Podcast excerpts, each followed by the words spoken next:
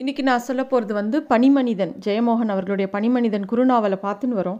அதில் போன வாரம் நம்ம பார்த்தோம் இந்த மாதிரி இந்த பாண்டியனும் டாக்டரும் அந்த புத்த பிக்ஷுகளை மீட் பண்ணுறாங்க அந்த புத்த பிக்ஷு கிட்ட பனிமனிதனோட இருப்பிடம் பற்றி கேட்கும்போது அவங்களுடைய மத நூல்களில் அதை பற்றின குறிப்பு இருக்கிறதாவும் அந்த பனிமனிதன் இருக்கிற இடம் பேர் தர்மஸ்தலம் அப்படிங்கிறதும் அங்கே மாறன் அப்படிங்கிற ஒரு தீய சக்தி அங்கே நுழையவே முடியாது. அந்த இடம் முழுக்க அழகும் மகிழ்ச்சியும் நன்மையும் மட்டுமே நிரம்பி இருக்கும் அப்படின்னு அந்த பிட்சு சொல்கிறார் அப்படி ஒரு இடத்த மட்டும் ஏன் புத்தர் பாதுகாத்து வச்சார் அப்படின்னு பாண்டியனுக்கு டவுட் வருது. அதை பற்றி கேட்குறான் பாண்டியன் பிட்சு கிட்ட.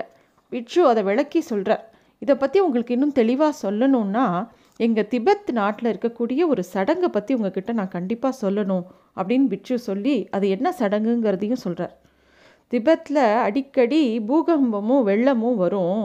அதனால் விவசாயம் முழுக்க அழிஞ்சு போயிடும்.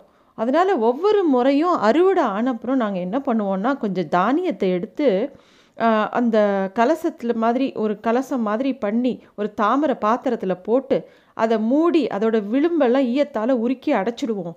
அந்த பாத்திரத்தை ரொம்ப உயரமான மலையில் உச்சியில் கொண்டு போய் வச்சுடுவோம். எதுக்கு அப்படின்னு கேட்டவுடனே பா பாண்டியன் எதுக்கு இது மாதிரி பண்ணுறீங்கன்னு கேட்டவுடனே அப்போ தான் சொல்கிறார் பிக்ஷு பெரிய பூகமோ வெள்ளமோ வந்ததுன்னா விவசாயம் அழிஞ்சிடுத்துனா அப்புறம் திருப்பியும் நாங்கள் புதுசாக விவசாயம் ஆரம்பிக்கிறதுக்கு விதை நெல்லுக்கு நாங்கள் எங்கே போவோம்? அந்த அழிவெல்லாம் முடிஞ்சப்புறம் எல்லாம் சமநிலைக்கு வந்தப்புறம் திருப்பியும் போய் நாங்கள் இந்த அடைச்சி வச்சோம் இல்லையா இந்த விதைகளை எடுத்து தான் புதுசாக விவசாயத்தை ஆரம்பிப்போம். அந்த மாதிரி எங்களுக்கு ஒரு வழக்கம் இருக்குது அதே மாதிரி தான் புத்தர் வந்து மனிதர்களில் முக்கியமான ரொம்ப சிறந்த மனிதர்களை இந்த மாதிரி இடத்துல எடுத்து வச்சுருக்காரு. பனிமனிதனை பற்றி குறிப்பிடுறார். அவங்கெல்லாம் வந்து ரொம்ப நல்லவங்க. உலகமே அழிஞ்சு போயிட்டாலும் ஒரு மனுஷன் கூட மிஞ்சாமல் எல்லாரும் இறந்து போயிட்டாலோ எல்லாரும் தீயவர்களாக மாறிட்டாலோ என்ன பண்ணுறது அப்போ வந்து இந்த மக்களை தரையில் இறக்கி விடுவார். புதிய மனித குலம் பிறக்கிறதுக்கு இவாளை தயார்படுத்துவார் புத்தர். இவா கிட்ட தீமைகளே இருக்காது அப்படின்னு சொல்கிறார் பிட்சு அப்போ வந்து டாக்டர் கேட்குறார் சரி இவ்வளோ குறிப்பு அந்த ம பனிமனிதனை பற்றி உங்களோட புஸ்தகத்தில் இருந்ததுன்னா அவங்க இருக்கிற இடத்துக்கு போகிற வழியை பற்றியும் உங்கள் நூல்களில் இருக்கணும் இல்லையா? அதை பற்றி சொல்லுங்கள் அப்படின்னோடனே அப்போ அந்த புத்த பிட்சு சொல்கிறார் அங்கே யாருமே போகக்கூடாது. அங்கே போனவங்க திரும்பி வந்ததில்லை. அங்கே போகிறதுக்கு முதல்ல கடல் மேலே நடக்கணும் அப்புறம் நெருப்பு மேலே நடக்கணும். எங்கள் நூல்களில் அப்படி தான் சொல்லப்பட்டிருக்கு அப்படின்னு பிட்சு சொல்கிறார் அவர் அப்படி சொல்ல சொல்ல பாண்டியனுக்கு நம்பிக்கையே வரல. இவர் என்ன சரியான கதை விட்றாரு எங்கேயாவது கடல் மேலே நடக்க முடியுமா? தீ மேலே நடக்க முடியுமா? என்ன பேசுகிறார் மொதல் இமாலய மலையில் இருக்கோம் நம்ம. ஹிமாலயாஸில் எங்கே கடல் இருக்குது இப்படிலாம் பாண்டியன் மனசில் கேள்விகள் எழுந்துகிட்டே இருக்குது அப்போது ஆனால் எதுவும் கேட்கல அவர். ஆனால் டாக்டர் கேட்குறாரு நாங்கள் பனி மனுஷனை தேடி தான் வந்திருக்கோம். அந்த பனி மனிதன் எங்கே இருக்காங்கிறத தேடி தான் இவ்வளோ தூரம் ட்ராவல் பண்ணி வந்திருக்கோம். கண்டிப்பாக நாங்கள் அங்கே போய் தான் ஆகணும். அப்படின்னு டாக்டர் கேட்டவுடனே பிட்சு சொல்கிறார் சரி அது உங்களுடைய விருப்பம். யாரோட லட்சியத்தையும் நாங்கள் தடுக்க மாட்டோம். தடுக்கக்கூடாது எங்களோட ஆசீர்வாதம் உங்களுக்கு எப்பயும் உண்டு. கிளம்பி போங்கோ. அப்படிங்கிற மாதிரி ரெண்டு பிட்சுவும் ஒரே குரலில் சொல்கிறாங்க பிட்சுகளை பிட்சுகளிடம் இடமிருந்து விடம்பெற்று மூவரும் கிளம்பினர். மூணு பேரும் கிளம்பி போகிறாங்க அப்படியே பனிவெளியில் நடந்து போய்கிட்டே இருக்காங்க. ரொம்ப தூரம் போகும்போது ஒரு பெரிய மலை தெரிகிறது. அதோட விளிம்பு கிட்ட போயிடுறாங்க. அதிலிருந்து கயிறு கட்டி ஏறி ஒரு மலை உச்சிக்கு போய் அங்கேருந்து அடுத்த பக்கம் போகணும்னு பார்க்கும்போது மூணு பேருக்கும் ஒரே அதிர்ச்சியாக இருக்குது ஏன்னா மறுபக்கம் ஒரு பெரிய கடல் இருக்குது கடல் அப்படின்னு கத்துறான் பாண்டியன். ஆமாம் கடல் தான். ஆனால் அந்த கடல் உறைஞ்சி போயிருக்கு இப்போது இது இப்போ பெரிய பனிக்கட்டி பரப்பு அவ்வளோதான் அப்படின்னு சொல்கிறார் டாக்டர். இந்த பனிப்பறி பனிப்பரப்பை நான் பார்த்தேன். பனிமனிதன் என்னை இங்கே தான் தூக்கிட்டு போனான். இந்த பனிப்பாலம் ரொம்ப வேகமாக சறுக்கிட்டு என்னை தூக்கிட்டு போனான்னு கிம் சொல்கிறான் எந்த திசையை நோக்கி போனா அப்படின்னு டாக்டர் கேட்ட உடனே அதோ பாருங்கள் ஒரு மலை ரெண்டாக பிளந்துருக்குல்ல ஒரு வேலி மாதிரி இருக்கு இல்லையா? அதோட இளவ இடைவெளிக்கு நடுவில் தான் கூட்டிகிட்டு போனான் என்ன? இந்த வழியாக தான் நாங்கள் போனோம் அப்படின்னு கிம் சொல்கிறான் அவங்க அந்த கடலை கிட்ட போய் பார்த்தா இமயமலை உச்சியில் எப்படி கடல் வந்ததுன்னு பாண்டியனுக்கு ஒரே ஆச்சரியம் அந்த கேள்வியை கேட்கவும் கேட்குறான். அப்போ டாக்டர் எக்ஸ்பிளைன் பண்ணுறாரு எப்படி வந்திருக்க கூடும் அந்த இடத்துல கடல்? அப்படிங்கும்போது முப்பது கோடி வருஷத்துக்கு முன்னாடி இமாலய பகுதியே கடலுக்குள்ளே தான் இருந்தது. இமாலயத்தோட மறுபக்கம் இருக்கிற பகுதி பேர் யுரேஷியா கண்டம் அப்படின்னு பேர். இப்போ இந்தியாவாக இருக்கிற நிலப்பகுதி கொண்டுவானா அப்படிங்கிற கண்டத்தோடு ஒட்டி இருந்தது பூமியோட நடுப்பகுதியில் ஒரு லாவா அதாவது எர்த்குவேக் வந்து லாவா வந்து அந்த குளிர்ந்த போது பூமி கொஞ்சம் சுருங்கி போச்சு. எப்படி ஆரஞ்சு பழம்லாம் கொஞ்சம் காஞ்சி போகும்போது உலரும் போது அப்படியே தோல் சுருங்குமோ அது மாதிரி பூமி சுருங்கும் போது கண்டங்கள் எல்லாம் அதாவது காண்டினென்ட்ஸ் எல்லாம் அப்படியே அப்படியே பிரியுது. அப்போ இந்தியா பிரிஞ்சு வந்து லாரேஷியாவில் வந்து மோதுறது. உடனே பூமி அப்படியே மடங்கி மேலே இருந்து கீழே இருக்கிற இமாலய மலை மேலே வருது.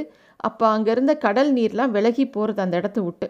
அப்போது வந்து ஒரு குறிப்பிட்ட பகுதியில் மட்டும் கடல் நீர் அந்த இடத்த விட்டு போக முடியாமல் நாலு பக்கமும் மலையாக இருக்குது அந்த இடத்துல தண்ணி தேங்கி போயிடுது. அதுதான் இப்போ இவங்க பார்க்கக்கூடிய கடல். அப்போ பாண்டியன் கேட்குறான் அப்பா அதாவது இது மிஞ்சி இருக்கிற கடல்னு சொல்கிறீங்க இந்த கடலோட சிறு பகுதின்னு கூட சொல்லலாம் இல்லையா? அப்படின்னு பாண்டியன் கேட்டவுடனே ஆமாம் இது மலையாக மேலே எழுந்து வந்த ஒரு குளிர் அதிகரிச்சப்புறம் அப்படியே இதெல்லாம் பனிக்கட்டியாக பனிப்பாளமாக உறைஞ்சி போச்சு. அதைத்தான் நம்ம இப்போ பார்க்குறோன்னு டாக்டர் சொல்கிறார் அவங்க அந்த கடல் கிட்ட போய் பார்க்குறாங்க. அப்போ வந்து டாக்டர் இன்னும் வி இதை விஷயமாக ஒரு விஷயம் சொல்கிறார் என்னென்னா நம்ம ரிக்வேதத்தில் இந்தியாவில் ரொம்ப ப பழமையான ஒரு விஷயம் ரிக்வேதம் இருக்குது இல்லையா? அதில் வந்து இந்தியாவை வந்து குறிப்பிடுற வார்த்தை என்ன தெரியுமா? ஜம்பு தீபம் அப்படிங்கிறது. இந்த ஜம்பு தீபம் அப்படின்னா என்னென்னா இந்தியா வந்து ஒரு தீபகற்பம்ங்கிறான் அதாவது ஐலண்டுன்னு சொல்கிறான் ஐலண்டுனா என்ன? நாலு பக்கமும் ஜலம் இருக்கணும் தண்ணி இருக்கணும். அந்த மாதிரி தான் குறிப்பிடப்பட்டிருக்கு அப்படின்னு சொல்லவும் பாண்டியன் ஏன் எப்படி? அப்படின்னு கேட்குறா. அப்போ சொல்கிறார் டாக்டர் அந்த காலத்தில் ரொம்ப புராண காலத்தில் இந்தியாவில் வடக்கையும் கடல் இருந்திருக்கும். அதாவது இந்த பகுதி எல்லாமே கடலாக இருந்திருக்கு. அதை நம்ம முன்னோர்கள் நல்லபடியாக கணித்து அதை தான் இப்படி குறிப்பிட்டிருக்காங்க. அப்படின்னும்போது பாண்டியன் கேட்குறா எப்படி நம்ம இந்த கடலை கடந்து போகிறது அந்த பக்கம்? ரொம்ப தூரம் இருக்கிற மாதிரி இருக்கே ரொம்ப பறந்து இருக்கே. அப்படின்னு கேட்கும்போது டாக்டர் சொல்கிற கொஞ்சம் சறுக்கிண்டு போக வேண்டிதான். உனக்கு ஐஸ் ஸ்கேட்டிங் தெரியும் இல்லையா? அது மாதிரி நம்ம கிளம்பலாம் அப்படிங்கிறார். பாண்டியன் வந்து ஆமாம் எனக்கு இதெல்லாம் பயிற்சி இருக்குது ஆனால் கிம் என்ன பண்ணுவான்னு கிம்மை கேட்டவொடனே கிம் நீங்கள் ரெண்டு பேரும் என்ன பண்ணுறீங்க எப்படி பண்ணணும்னு சொல்லி கொடுத்தீங்கன்னா நானும் உங்களோடையே அப்படியே வருவேன்னு சொல்கிறான் மூணு பேரும் அப்படியே கடல் மேலே சறுக்கிட்டே போக ஆரம்பிக்கிறாங்க. இதில் வந்து இன்னொரு ஒரு அழகான குறிப்பு என்னென்னா காளிதாசன் எழுதின ஒரு மகா காவியம் என்னென்னா ரகுவம்சம்னு பேர். அதில் முதல் கதாநாயகன் பேர் ரகுன்னு பேர். ரகு வம்சத்தில் நாலாவது சர்க்கத்தில் ரகு இந்தியா முழுக்க படையெடுத்து எல்லாரையும் ஜெயித்தான் அப்படின்னு சொல்லப்பட்டிருக்கு. பாண்டிய நாட்டில் ஆரம்பித்து இமயமலை வரைக்கும் எல்லா பக்கமும் அவன் போயிருக்கான். காமரூபம் அப்படிங்கிற இடத்துலேருந்து பாரசீகம் வரைக்கும் ஆண்டிருக்கான்னு சொல்லுது. காமரூபம்னா இப்போ இருக்கக்கூடிய அசாம்.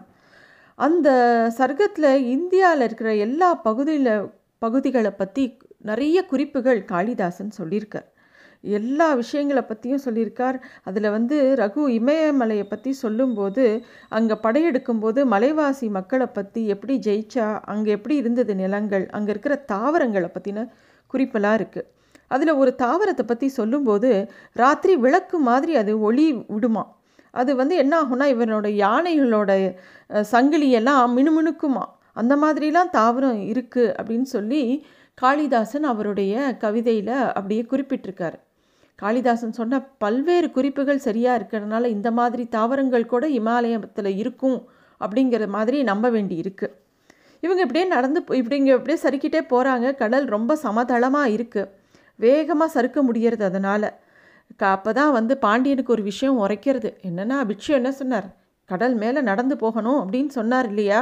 இப்போ நம்ம நிஜமாகவே கடல் மேலே தானே போகிறோம் அப்படின்னு பாண்டியன் யோசிச்சுக்கிட்டே போகிறான் அந்த பனிப்பரப்பு மேலே எல்லாம் பார்க்கும்போது அந்த வெள் அடியில் வந்து மீன்லாம் அப்படியே உறைஞ்சி போனது. அப்படின்னு இந்த கடல் வாழ் உயிரினங்கள் எல்லாமே அப்படியே உறைஞ்சி போயிருக்கிறது அவருக்கு தெரியறது. அந்த மீன்கள் கூட்டம் கூட்டமாக வெள்ளை வெள்ளையாக அப்படியே இருக்குது கடல் பாம்புகள் அதில் இருக்குது போவோன்னு ஒரு போவான்னு ஒரு பாம்பு. உலகத்திலேயே ரொம்ப பெரிய பாம்பு அதுதானா? பாண்டியனை விட அஞ்சு மடங்கு ஒசரமும் பெருமனுமா இருக்கக்கூடிய அந்த பாம்பு மட்டும் இப்போ உயிரோடு இருந்திருந்தா அது கடலாக இருந்திருந்தா இவங்க மூணு பேரையுமே முழுங்கியிருக்கும். அந்த பாம்பையும் பார்க்குறாங்க. எல்லாம் அப்படியே உறைஞ்சி போயிருக்கு.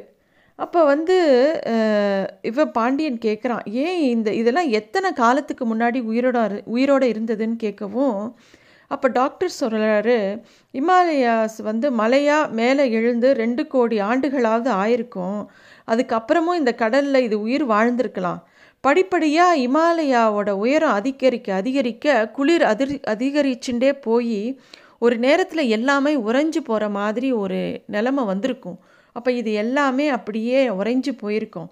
குறைஞ்சது ஐம்பது லட்சம் வருஷங்களுக்கு முன்னாடி இந்த மாதிரிலாம் இருந்திருக்கும் அப்படின்னு டாக்டர் சொல்கிறாரு ஏதோ ஒன்று நக நிகழ்ந்து இந்த இடம் எல்லாம் அப்படியே உறைஞ்சி போச்சுங்கிறத டாக்டர் தெளிவாக எடுத்து சொல்கிறார் கடலுக்குள்ளே ஒரு அடர்ந்த காடு இருக்கும் இல்லையா? கடல் தாவரங்கள் எல்லாமே இருக்கும்.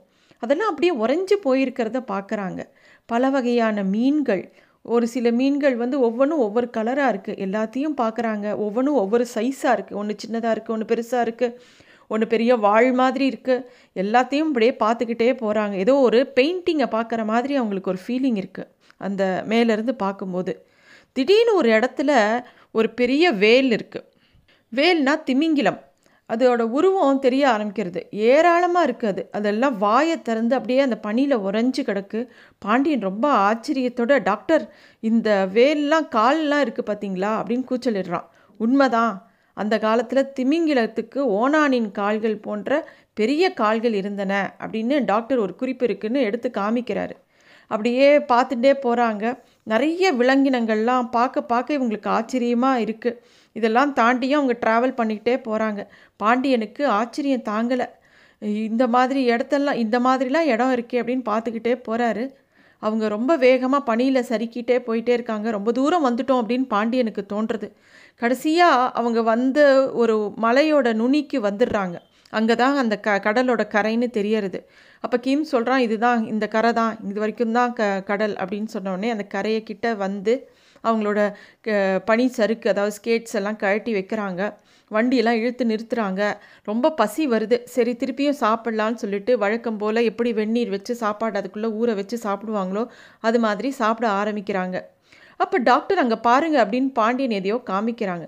அங்கே பார்த்தா யாரோ மனிதர்கள்லாம் நடந்து போகிற மாதிரி தெரியறது. அவங்க கொஞ்சம் உயரம் கம்மியாக இருக்காங்க. ஆனால் கை கால்கள்லாம் குட்டி குட்டியாக இருக்குது அவங்க கொஞ்சம் கொஞ்சமாக குட்டி குட்டி அடியாக எடுத்து வச்சு மெதுவாக நடந்து போயிட்டே இருக்காங்க.